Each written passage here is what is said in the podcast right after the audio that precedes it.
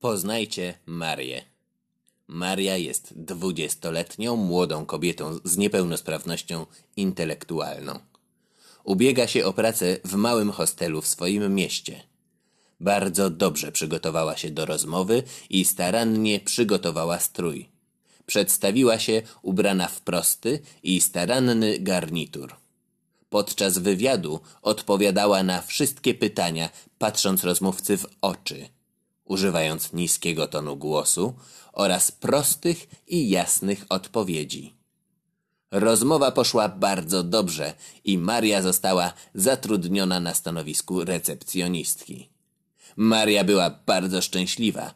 Zrozumiała też, że właśnie użycie właściwych słów oraz asertywne i spokojne podejście są głównymi czynnikami sukcesu w znalezieniu pracy.